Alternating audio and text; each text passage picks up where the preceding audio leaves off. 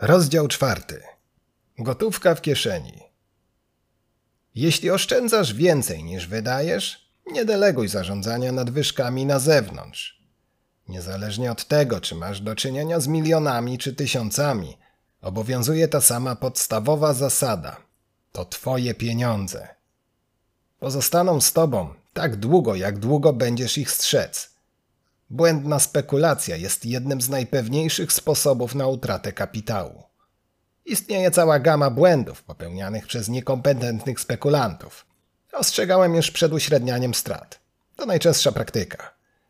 Ogromna liczba ludzi kupi akcje, powiedzmy po 50, a dwa lub trzy dni później, jeśli mogą je kupić po 47, ogarnie ich chęć uśrednienia przez zakup kolejnych 100 akcji, co da łączną cenę 48,5 na wszystkich. Kupieniu akcji po 50 i martwieniu się trzypunktową stratą na 100 akcjach, jaki jest sens lub powód, aby dodać kolejne 100 akcji i martwić się podwójnie, gdy cena spadnie na 44? W tym momencie strata wyniosłaby 600 dolarów na pierwszych 100 akcjach i 300 dolarów na drugiej setce. Trzymając się tej błędnej metody, spekulant powinien dalej uśredniać, kupując na przykład 200 akcji po 44, potem 400 po 41, 800 po 38, 1600 po 35, 3200 po 32, 6400 po 29 i tak dalej. Ilu spekulantów wytrzyma taką presję?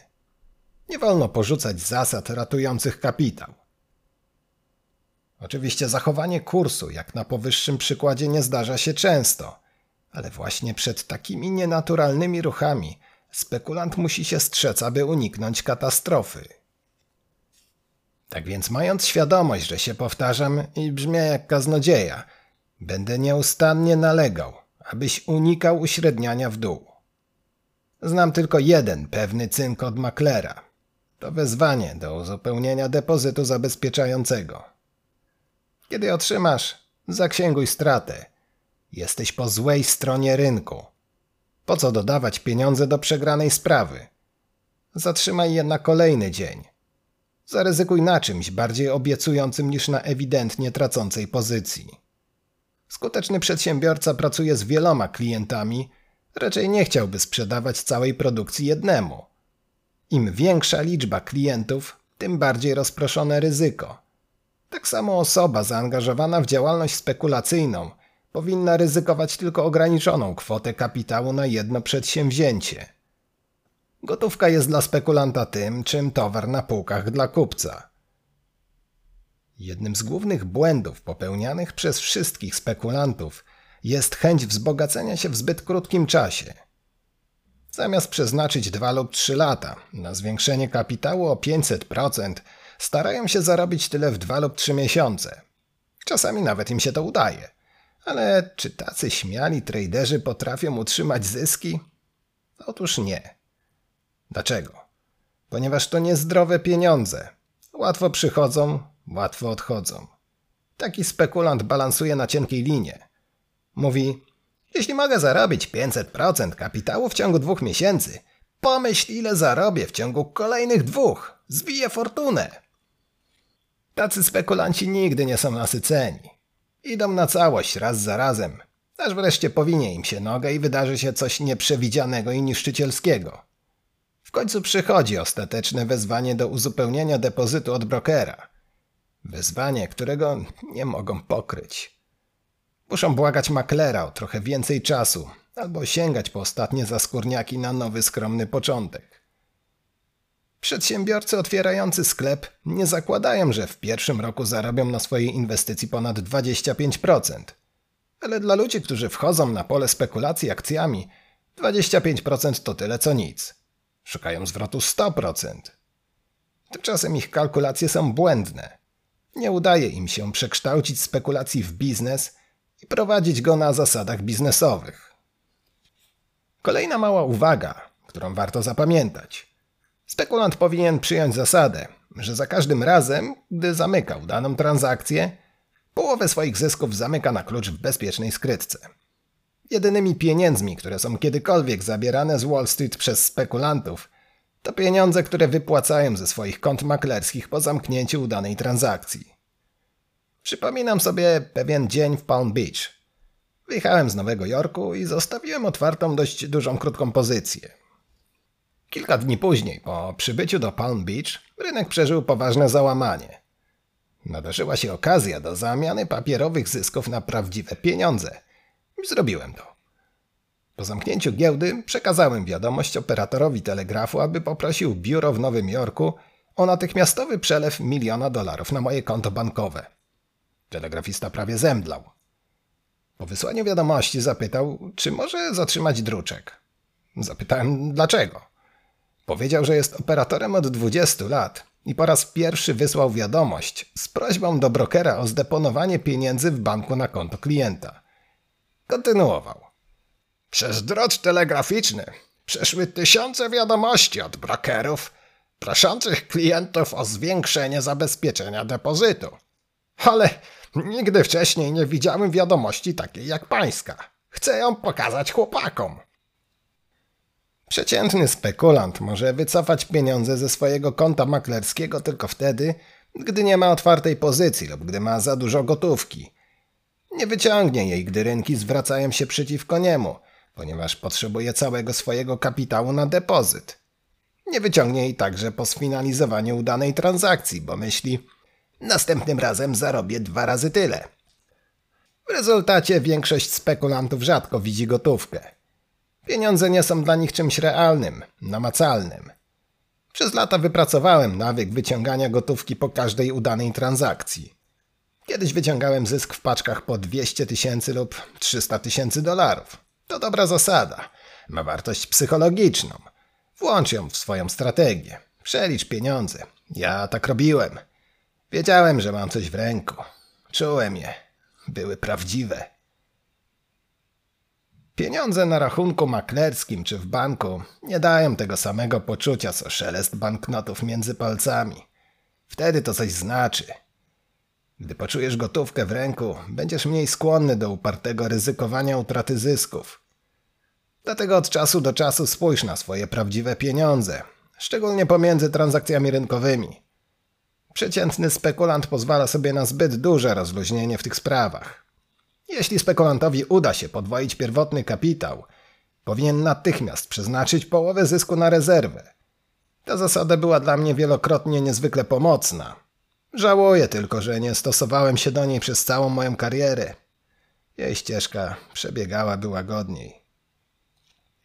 Nigdy nie udało mi się zarobić ani dolara poza Wall Street. Za to straciłem wiele milionów dolarów, które zabrałem z Wall Street i zainwestowałem w inne przedsięwzięcia. Pamiętam nieruchomości w okresie boomu na Florydzie, szyby naftowe, produkcję samolotów oraz doskonalenie i marketing produktów opartych na nowych wynalazkach. Zawsze spukiwałem się do ostatniego centa. Raz jedno z takich przedsięwzięć wzbudziło mój szczególny entuzjazm i starałem się zainteresować nim mojego przyjaciela, by wyłożył 50 tysięcy dolarów. Uważnie wysłuchał mojej historii, a kiedy skończyłem powiedział Livermore, ty nigdy nie odniesiesz sukcesu w żadnym biznesie poza własnym. Jeśli potrzebujesz pożyczyć 50 tysięcy dolarów na spekulacje giełdowe, to powiedz tylko słowo i są twoje. Ale proszę cię bardzo, spekuluj i trzymaj się z dala od realnych biznesów. Następnego ranka, ku mojemu zaskoczeniu, listonosz przyniósł czek na tę kwotę, choć jej nie potrzebowałem. Powtórzę. Spekulacja jest biznesem i każdy powinien ją tak postrzegać. Nie pozwól, aby ekscytacja, pochlebstwa lub pokusy miały na ciebie wpływ. Miej świadomość, że brokerzy czasami niechcący ściągają zgubę na spekulantów. Brokerzy żyją z prowizji. Jeśli klienci nie handlują, nie ma prowizji. Im więcej handlu, tym więcej prowizji. Jeśli spekulant chce handlować, broker nie tylko jest otwarty, często zachęca do nadmiernego tradingu, overtradingu. Niedoinformowany spekulant uważa brokera za swojego przyjaciela i wkrótce pochłania go gra. Gdyby spekulant był na tyle sprytny, aby rozpoznać, w którym momencie powinien intensywnie grać, praktyka byłaby uzasadniona. Czasami może wyczuć, że nie warto zbyt wcześnie wstawać od stołu. Ale większość spekulantów wyrabia nawyk nieustannej gry nie potrafi przestać grać. Dają się ponieść emocjom i tracą to szczególne wyczucie równowagi, tak niezbędne do odniesienia sukcesu. Nie przychodzi im do głowy, że przyjdzie dzień, w którym popełnią błąd. Ale ten dzień nadchodzi. Łatwe pieniądze odlatują i kolejny spekulant jest spłukany. Nigdy nie otwieraj pozycji, dopóki nie upewnisz się, że nie zagrozi ona Twojemu finansowemu bezpieczeństwu. Rozdział 5. Punkt krytyczny. Za każdym razem, kiedy byłem wystarczająco cierpliwy, aby wyczekać, aż rynek osiągnie punkt, który nazywam krytycznym, i dopiero wtedy zaczynałem handlować, osiągałem zyski na moich operacjach. Dlaczego? Ponieważ zaczynałem grę dokładnie w psychologicznym momencie rynku, na samym starcie ruchu. Nigdy nie musiałem martwić się stratą. Z tego prostego powodu, że działałem bez wahania, budując pozycję dokładnie w momencie, gdy mój przewodnik dawał sygnał. Potem wszystko, co musiałem zrobić, to po prostu siedzieć spokojnie i pozwolić rynkowi toczyć się swoim torem. Wiedziałem, że działanie samego rynku da mi we właściwym czasie sygnał do realizacji zysków. Ilekroć miałem odwagę i cierpliwość, by czekać na sygnał, zawsze tak było. Z mojego doświadczenia wynika również, że nie odnosiłem większych korzyści z ruchu, jeśli nie zaczynałem gry blisko początku tego ruchu. Przeoczywszy pierwszy dynamiczny ruch, pozwalający zbudować zapas zysku pod nieuchronne drobne korekty, traciłem odwagę i cierpliwość, które są niezbędne do wytrzymania całego ruchu. Tak jak rynki z czasem dadzą ci wskazówkę, kiedy wejść do gry, jeśli masz cierpliwość, by zaczekać, tak samo z pewnością dadzą ci wskazówkę, kiedy z niej wyjść. Nie od razu Rzym zbudowano. Żaden ważny ruch nie kończy się w ciągu jednego dnia czy tygodnia. Logiczne rozwinięcie ruchu wymaga czasu. Znacząca część ruchu ma miejsce w ciągu ostatnich 48 godzin gry i to jest według mnie najważniejszy czas, kiedy należy działać.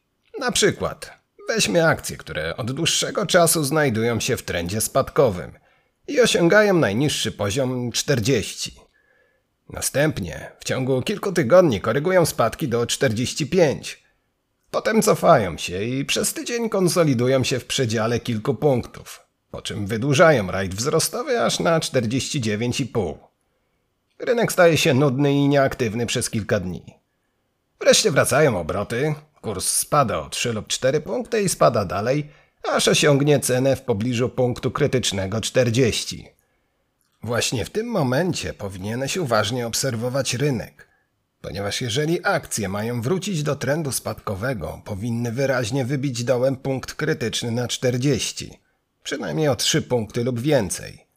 Jeśli cena nie zdoła przebić 40, pojawia się szansa na sygnał kupna, gdy tylko kurs urośnie 3 punkty od minimum tego impulsu spadkowego. Gdyby punkt krytyczny na 40 został wybity, ale głębokość spadku nie przekroczyłaby przynajmniej 3 punktów, należy akcje kupić, gdy tylko urosną do 43. Wystąpienie jednego z tych dwóch zachowań ceny w większości przypadków oznacza początek nowego trendu. Jeśli trend przejdzie we wzrostowy, powinien podążać do nowego punktu krytycznego na 49,5 i przebić go o 3 lub więcej punktów. Celowo nie używam określeń byczy lub niedźwiedzi w definiowaniu trendów na rynku, ponieważ myślę, że wielu ludzi słysząc słowa byczy lub niedźwiedzi rynek od razu myśli, że ma do czynienia z długoterminowymi trendami w rodzaju hossy czy bessy. Takie wyraźne, krótkoterminowe trendy nie trafiają się zbyt często. Może raz na cztery lub pięć, ale kiedy już rozpocznie się ruch, impulsy są bardzo dynamiczne. Konsekwentnie używam słów trend wzrostowy i trend spadkowy, ponieważ w pełni oddają one to, co dzieje się w tym konkretnym czasie. Co więcej, jeśli dokonasz zakupu, ponieważ uważasz, że rynek zaczyna trend wzrostowy, ale kilka tygodni później dojdziesz do wniosku, że zmienia się na spadkowy, znacznie łatwiej będzie ci zaakceptować odwrócenie trendu, niż gdybyś kurczowo trzymał się opinii, że szeroki rynek jest w byczej, hossie lub niedźwiedziej, bezsie, fazie. Metoda Livermora, polegająca na rejestrowaniu cen w połączeniu z elementem czasowym, jest wynikiem ponad 30 lat studiowania zasad, które posłużą mi do stworzenia podstawowego przewodnika dla następnego ważnego ruchu. Po sporządzeniu pierwszego zapisu stwierdziłem, że niespecjalnie mi pomógł. Kilka tygodni później wpadłem na kolejny pomysł, który zachęcił mnie do wzmożenia wysiłków, ale choć wyniki były bardziej obiecujące, nadal nie dawały mi pożądanej informacji. Sukcesywnie, w miarę jak wypełniałem danymi kolejne rejestry, rozwijałem nowe pomysły. Stopniowo przekształcałem je w logiczne koncepcje, dzięki którym przeformowałem strukturę zapisów. Wreszcie, gdy połączyłem czynnik czasowy z ruchami cen, rejestry przemówiły do mnie. Każdy wpis do rejestru dokonuje w indywidualny, specyficzny sposób, aby ustalić punkty krytyczne i wykorzystać je do określenia możliwych zysków. Od początku prac nad metodą wielokrotnie zmieniałem swoje obliczenia, ale obecnie zapisy przygotowałem w formie, która powinna przemówić także do ciebie, jeżeli tylko im na to pozwolisz. Kiedy spekulant potrafi określić punkt krytyczny dla akcji, ma wysokie szanse na zajęcie pozycji, która będzie poprawna od samego początku. Najprostsze strategie oparte o punkty krytyczne przynoszą mi zyski od wielu lat. Często obserwowałem, jak akcje szybko rosły po przebiciu okrągłych poziomów 50, 100, 200, a nawet 300. Po raz pierwszy użyłem punkty krytyczne na akcjach starej anakondy. Jak tylko osiągnęły 100 dolarów za udział, złożyłem zlecenie kupna 4000 akcji. Zamówienie zostało zrealizowane dopiero po kilku minutach i wywindowało cenę do 105. Tego dnia anakonda zamknęła się o około 10 punktów wyżej, a następnego rosła jeszcze mocniej.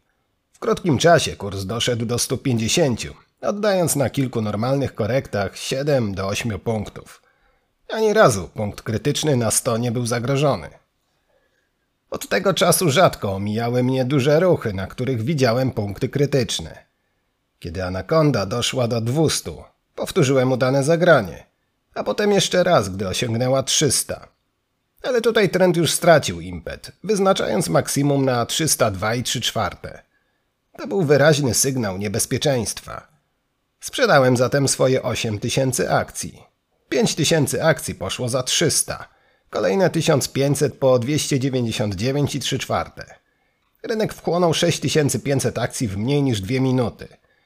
Jednak sprzedaż pozostałych 1500 akcji w paczkach po 100 i 200 udziałów zajęła już 25 minut i sprowadziła kurs do poziomu 298,3 czwarte, na którym to zamknęły się notowania tego dnia.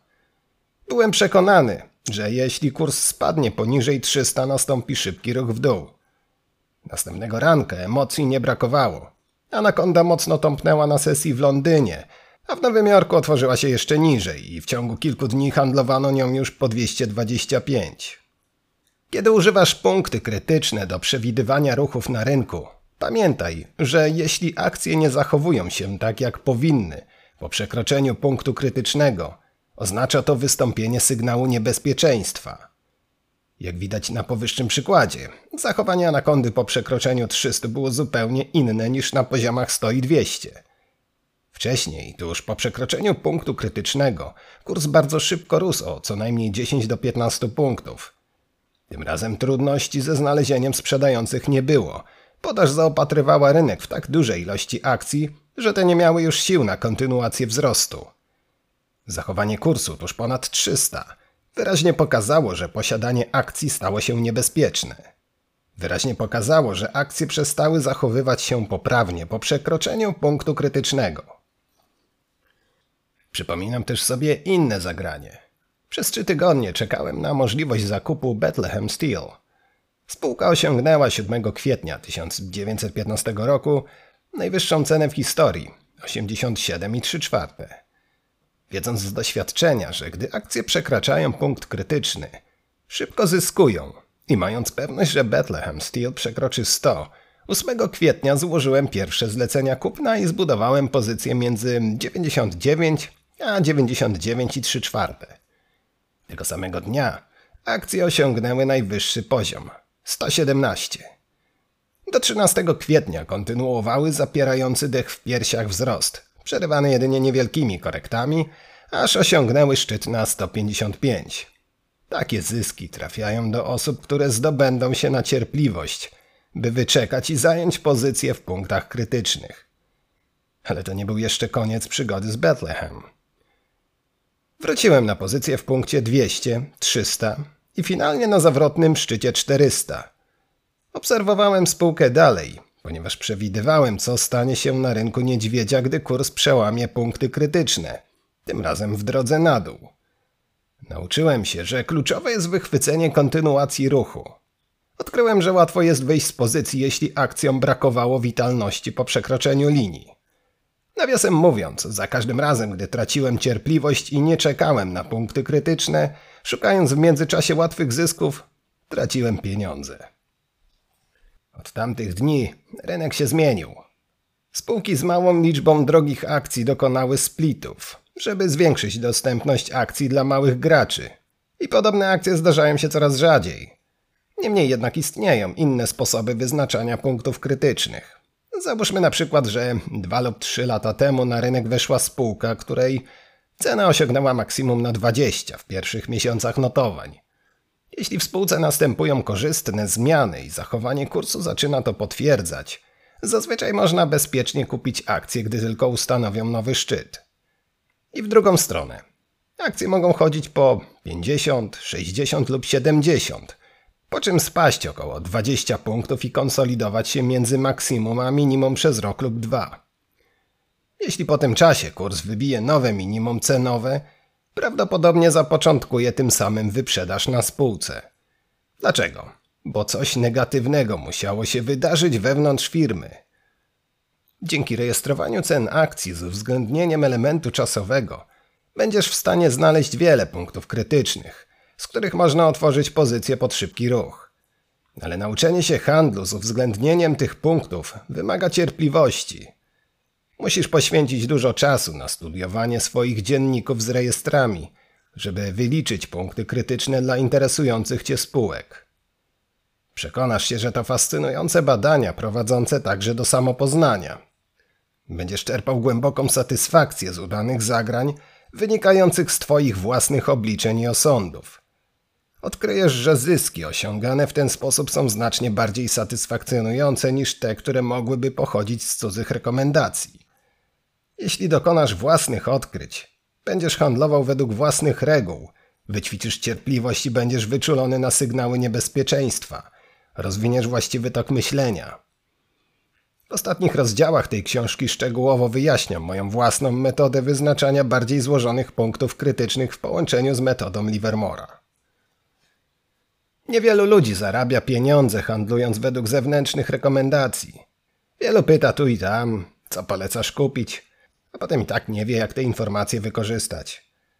Któregoś wieczoru podczas przyjęcia pewna dama dręczyła mnie niemiłosiernie, żebym doradził jej kupna jakiejś spółki. W jednym z tych momentów słabości powiedziałem jej, żeby kupiła Sero de Pasco, które tego dnia przebiło punkt krytyczny. Na otwarciu sesji kolejnego dnia spółka ruszyła do wzrostów i w ciągu tygodnia zarobiła 5 punktów, zaliczając po drodze niewielkie korekty. Wtedy zauważyłem na akcjach sygnał niebezpieczeństwa.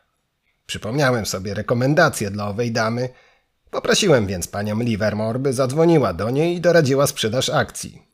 Wyobraźcie sobie moje zdziwienie, kiedy odparła, że nie kupiła jeszcze akcji, ponieważ najpierw chciała sprawdzić, czy mój typ się sprawdzi. Takie są realia różnych cynków i rekomendacji giełdowych. Często wyznaczałem atrakcyjne punkty krytyczne na towarach.